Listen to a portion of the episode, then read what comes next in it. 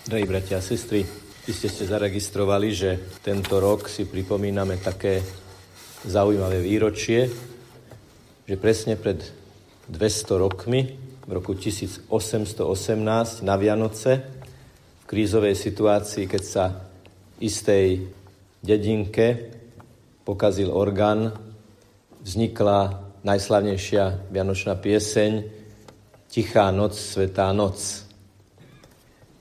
Najprv sa spievala len na blízkom okolí, potom sestričky išli do zahraničia, tam zaspievali pieseň, ktorú počuli doma. A takto sa potom rozletela po celom svete, hovorí sa až o tristo jazykoch a nárečí, do ktorých je táto pieseň preložená. A je tam aj ten text, ktorý osobitne rezonuje s dnešným sviatkom Svätej rodiny, že dôverný pár stráži dieťatko, nebeský dar.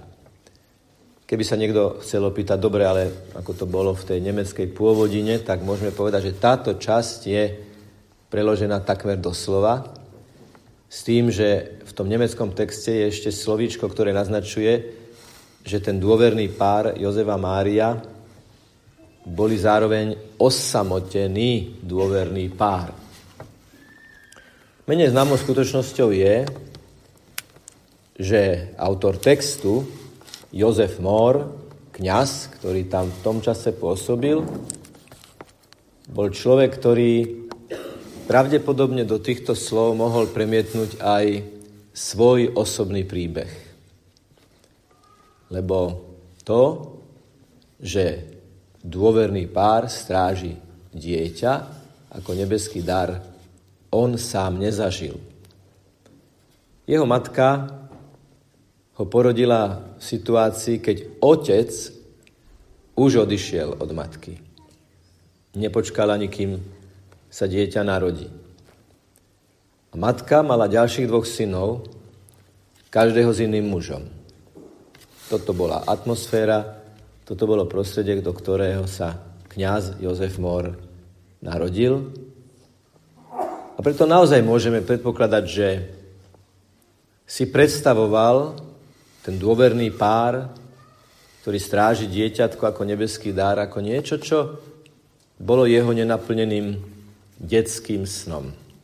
A všetci vieme, že deti, ktoré nemali tú milosť, ten dar, zažiť dôverný pár vlastných rodičov, ktorí im zabezpečujú pocit istoty, je dnes aktuálnejší ako kedykoľvek predtým. My máme o tomto aj presné čísla, pokiaľ ide o Slovensko. Hoci sa niektoré novinové titulky e, prezentujú v zmysle, že počet rozvodov na Slovensku klesá, ešte stále je to omračujúce číslo desať tisíc rozvodov za rok. Za rok sa na Slovensku rozpadne desať tisíc manželstiev. A to klesanie spočíva v tom, že už to nie je desať tisíc, ale deväť tisíc sedemsto. V roku dvetisíc pätnásť, čiže pred tromi rokmi, si dali tú námahu, že vypočítali, koľkých detí sa rozpad manželstva aj konkrétne dotkne. A je tu opäť veľmi smutné číslo, že v roku dvetisíc pätnásť deväť tisíc detí zažilo v rôznej miere podľa svojho veku a okolností rozvod svojich rodičov. deväť tisíc detí nezažilo svojich rodičov ako dôverný pár, ktorý stráži svoje dieťa práve tou svojou vzájomnou dôverou, jednotou, láskou a harmóniou. V roku dvetisíc dva bola publikovaná pozoruhodná kniha od známeho autora Zdenka Matejčeka a spoluautora, ktorý sa volá Dietrich, Krizové situácie v rodine očami díťete. A v tejto knihe a ešte v ďalších sa analyzuje, ako prežíva ten rozvod napríklad batoľa a dojča. Nie je schopné si intelektuálne, rozumovo uvedomiť, čo sa deje medzi jeho rodičmi. Ale píšu, uvádzajú, samozrejme na základe skúsenosti a výskumu, že malé dieťatko, novorodenci, vníma konflikt svojich rodičov, zvýšený hlas, napätý hlas a toho uvádza do vnútorného napätia. Novorodenci reagujú na zvukové výkyvy, ľakajú sa hlasných zvukov a takéto dieťa je uplakané, ustrašené a úzkostné. A musím potvrdiť, že v kontakte s deťmi z detských domovov, niektorými, ktorých som stretol ešte ako mladý kňaz, tam to naozaj bolo veľmi cítiť. V období dojčaťa a batolaťa deti stratou rodičov strácajú pocit istoty a bezpečia. V predškolskom veku sú smutné, plačlivé, hnevlivé, majú tendenciu vynúcovať si pozornosť od okolia a boja sa, že druhý rodič ich môže opustiť rovnako nečakane ako ten prvý. Deti v školskom veku sa hnevajú na rodičov, sú neposlušné, majú pocit bezmocnosti a osamotelosti, vynikajú nápadnou plačlivosťou, čo môže vyústiť do depresií, zníženého sebahodnotenia, horšieho sústredenia a horšieho prospechu v škole. V období dospievania je tu predstava budúcnosti taká veľmi neistá, lebo je obava, že rovnako ako ich rodičia, ani oni neudržia vlastnú rodinu a rozvod rodičov vnímajú stále vnútorne ako zradu. Majú nechuť zotrvať doma, uchyľujú sa k drogám, členstvám v problémových skupinách a ľahostajnosti voči sebe i voči druhým. Toto sú zistenia výskumu. Samozrejme, že sú ešte rôzne iné mnohé okolnosti, ktoré môžu tieto riziká buď znížiť, alebo celkom eliminovať, najmä ak sa nájde napríklad stará mama, starý otec, ktorý citovo nasýti to dieťa a do veľkej miery, i keď nie úplne, môže kompenzovať, čo dieťaťu chýba zo strany rodičov. Poviete si, no, e, ako to súvisí so svetou rodinou. Svetá rodina je úplne špecifická situácia, kde svätý Jozef príjme Božie pozvanie byť otcom dieťaťa, ktoré sa ale počalo z Ducha Svätého. Ako môže byť pre nás modelom svätá rodina, kde je nepoškvrnene počatá matka Ježiša, ktorá sa otvorí celkom Božiemu pozvaniu, aby bola matka. Môže byť svätá rodina nejakým spôsobom modelom pre situáciu alebo riešením pre situáciu, ktorú nám opisuje táto kniha o dôsledkoch rozvodu. Môže byť svätá rodina pre nás modelom a cestou k tomu, aby čo najviac zakladaných manželstiev muža a ženy boli naozaj o tom, že je to dôverný pár, že je to muž a žena, ktorí si dôverujú, ktorí sa milujú v tejto dôvere. Samozrejme, že áno. Lebo jedna vec je, že svätá rodina má svoj veľmi špecifický príbeh, ale nie napriek tomu, ale práve preto je to pre nás výzva. Je to výzva pre dievčatá a chlapcov, ktorí si plánujú založiť manželstvá. Je to výzva pre e, mladých, ktorí už spolu chodia a zakladajú svoj vzťah. Je to výzva pre rodiny, ktoré už sa nachádzajú v nejakom type krízy. A my si skúsime veľmi stručne načetnúť, že v čom. Prvé, čo je veľmi dôležité, aby rodina bola posvetená, je modlitba. Nepoviem nič nového, ale ako raz vyčítali raz svätému farárovi Jánovi Mária Vianneyovi, že stále hovorí o láske, údajne sa s takou ľahkou iróniou opýtal, a už netreba? Takže ak hovorím o rodine v modlitbe, ako o samozrejmej veci, mohol by som sa opýtať, a už netreba o tom hovoriť? aj samozrejme, že o tom treba hovoriť, pretože je to základné východisko. Jozef a Mária sú príkladom prelnutia duchovnej vertikály ja a Boh a vzťahovej horizontály ja a človek, ten druhý človek, ten najbližší človek. Pre Máriu Jozef, pre Jozefa a Máriu Ježiško, Ježiš. Nebeský dar. Modliť sa za seba navzájom, prvé, a modliť sa spolu je úplne skvelé. Keď sa modlíme navzájom za seba, prináša to zázraky.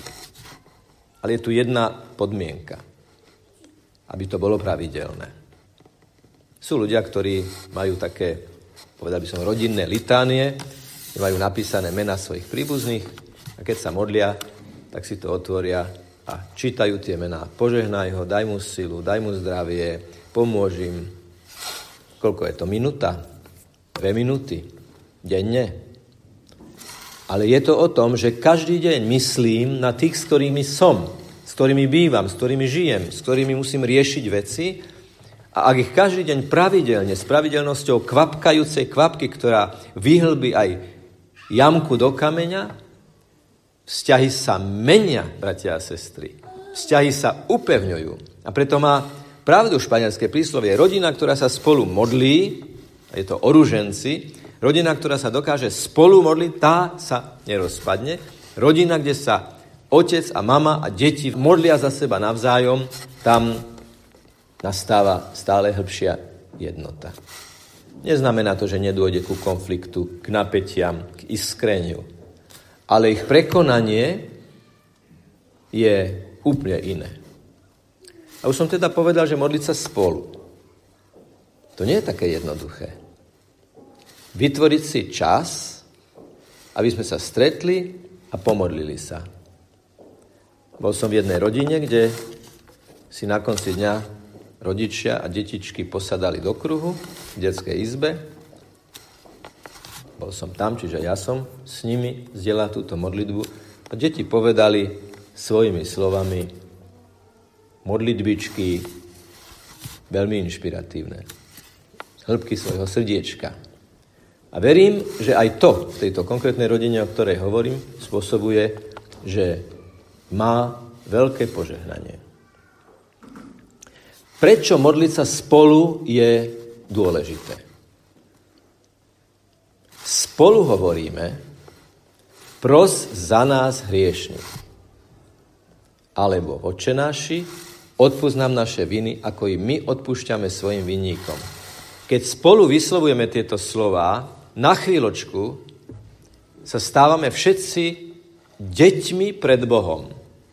Aj otec, aj mama, aj syn a dcéra spolu prežívajú to, že sú dcérami a synmi Božími. A spolu pred sebou navzájom a spolu pred Bohom priznávajú, že sú hriešni, že sú slabí a že potrebujú Božie odpustenie. A potom povedať spolu Otče náš, ako to aj my urobíme, znamená vyznať si navzájom, že sme Božie deti. Že sme Boží synovia a Božie dcéry. Že sme na jednej lodi a že potrebujeme toho istého Boha a že ho potrebujeme hľadať spolu, v spoločenstve. Tak to je prvé. Modlitba v rodine. A tak, ako sa telo stalo slovom, slovo stalo telom, tak, ako sa teória má stať praxou, tak ako sa evanjelium má stať žitou skutočnosťou, živou a žitou skutočnosťou, tak sa modlitba nevyhnutne preklápa do tých každodenných kontaktov, keď žijeme pod jednou strechou, alebo keď pracujeme s niektorými ľuďmi, kolegami, spolupracovníkmi každý deň. Prvé, čo je veľmi dôležité, je pozornosť. Všímať si, pýtať sa, zaujímať sa. Možno niekto povie, že to je banálne, ale pýtať sa, ako sa máš, si nejaký smutný, si nejaký bledý, cítiš sa dobre. To sú otázky, ktoré niekedy, niekedy môžu liesť, tak povedať, aj na nervy, ale vždy si ich vážme, lebo vždy to znamená, že niekto má záujem. Cez tieto Vianoce stovky a stovky ľudí zažívali bolesť Vianoc práve v tom, že nikto o nich neprejavil záujem, nikto im nezavolal, nikto sa o nich nepostaral. Minule sme o tom hovorili. Neviem si predstaviť, ako môže prežívať Vianoce rodič, ktorý vie, že jeho dieťa je niekde v detskom domove a neprejaví oňho záujem. Takže z modlitby celkom prirodzene by mal vyplývať záujem od toho druhého človeka a v tomto je tiež veľkým vzorom svätá rodina. Jozef, muž spravodlivý, sa dozvedá, že jeho manželka počala dieťa, ale ešte nezačali spolu žiť. A Boh z modlitby, z, z kontaktu s Bohom, z posolstva anjela sa dozvedá, že má prijať Máriu. A on to urobí v plnej miere. A tu je ten model, ten obraz toho vzájomného prijatia. Príjmime sa navzájom stále hlbšie a hlbšie. A myslím, že neexistuje taký vzťah, v ktorom by mohlo, mohol niekto povedať, že my to už máme zvládnuté na sto percent. Lebo ako stárneme, ako sa meníme, ako sa dostávame do najrôznejších situácií, stále sa vlastne Boh pýta. To, čo si povedal slávnostne pri oltári, to, čo si povedala slávnostne pri oltári, že ťa budem milovať a ctiť po všetky dni svojho života, je znovu vystavené nejakej forme skúšky. Čiže modlitba a z modlitby vyplývajúca vzájomná pozornosť aj v tých najdrobnejších každodenných kontaktoch. Včera som po mnohých rokoch lyžoval v Tatrách zo Slieského domu do Tatranskej polianky. Keďže sa už zvečerilo, bola tma, a ja som začal cítiť, že som tak trošku mimo kondície. Veľmi dobre mi padlo, že tá partia, ktorý, s ktorými sme teda schádzali na lyžiach dole, stáli pri mne, boli so mnou a pozbudzovali ma, že dobre to dopadne, dobre to bude. Nakoniec to aj dobre dopadlo, ako teda vidíte.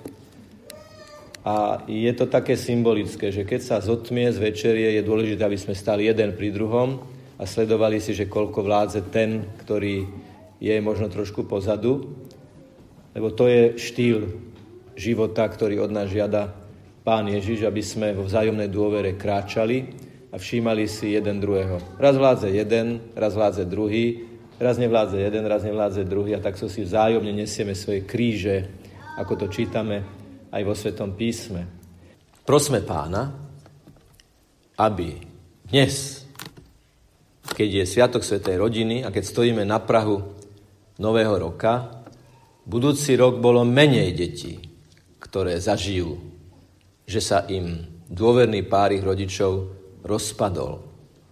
A oni prežívajú vnútorné rozpoltenie, pretože milujú dvoch, otca i mamu, a tí sa rozchádzajú. To je veľká trauma, to je veľká bolesť. Takže modlíme sa za to, aby čím menej detí budúci rok muselo mať túto skúsenosť. A prosme Pána, aby požehnával chlapcov a dievčatá, mladých mužov a mladé ženy, ktoré sa plánujú zosobášiť, aby to urobili so všetkou zodpovednosťou. Za seba navzájom i za deti, ktorých sú potenciálnymi rodičmi budúcnosti. Je to veľmi vážna vec a preto ju Boh aj hojne požehnáva. Pán Ježiš prichádza v Eucharistii, aby nám povedal, viem, že to, čo od vás žiadam, je ťažké a prichádzam vám pomôcť, aby som s vami niesol toto bremeno každodenného vzájomného nasadenia. Dnes sa veľa hovorí o životnom prostredí, o tom, koľko je zelene, koľko je vzduchu, koľko je vody, koľko je nasadených kvetín, ale skutočným životným prostredím sme si my jeden druhému navzájom. Kým počet stromov v meste nemáme v moci ani v kompetencii, či sa na niekoho dnes aj usmejeme, či sa ho opýtame, či o ňo prejavíme záujem, to v moci máme. To môžeme urobiť hneď po svätej omši. Prajem vám, keďže sme v predposledný deň roku dvetisícosemnásť, do nového roku veľmi veľa ľudí okolo vás, u ktorých budete cítiť, že im môžete dôverovať, že budú vždy stať pri vás. A tiež vám prajem, a nám všetkým vlastne, aby sme aj my boli ľuďmi, ktorým iní dôverujú, že keby sa čokoľvek dialo, aj keď sa zotmie a je pod nohami šmiklavo, strácame pôdu pod nohami a nevládzeme, aby sme my boli tými, s ktorými tí druhí môžu počítať. A potom to, ten rok dvetisícdevätnásť bude ďalším krokom k nebu, lebo hoci sa to uprostred radostnej vianočnej atmosféry možno nepatrí hovoriť, hoci je to tak zrejmé, že každým prežitým a ukončeným rokom sme sa priblížili k tomu roku, ktorý bude v našom živote posledný a ktorý bude možno vyrytý aj na našom náhrobnom kameni. Pomôžem si tým známym výrokom: keď si sa narodil, všetci sa usmievali, iba ty si plakal. Žij tak, aby keď budeš zomierať, všetci plakali, lebo odchádza dobrý človek a ty si sa mohol usmievať spokojným svedomím, že dobrý boj si bojoval a vieru si zachoval.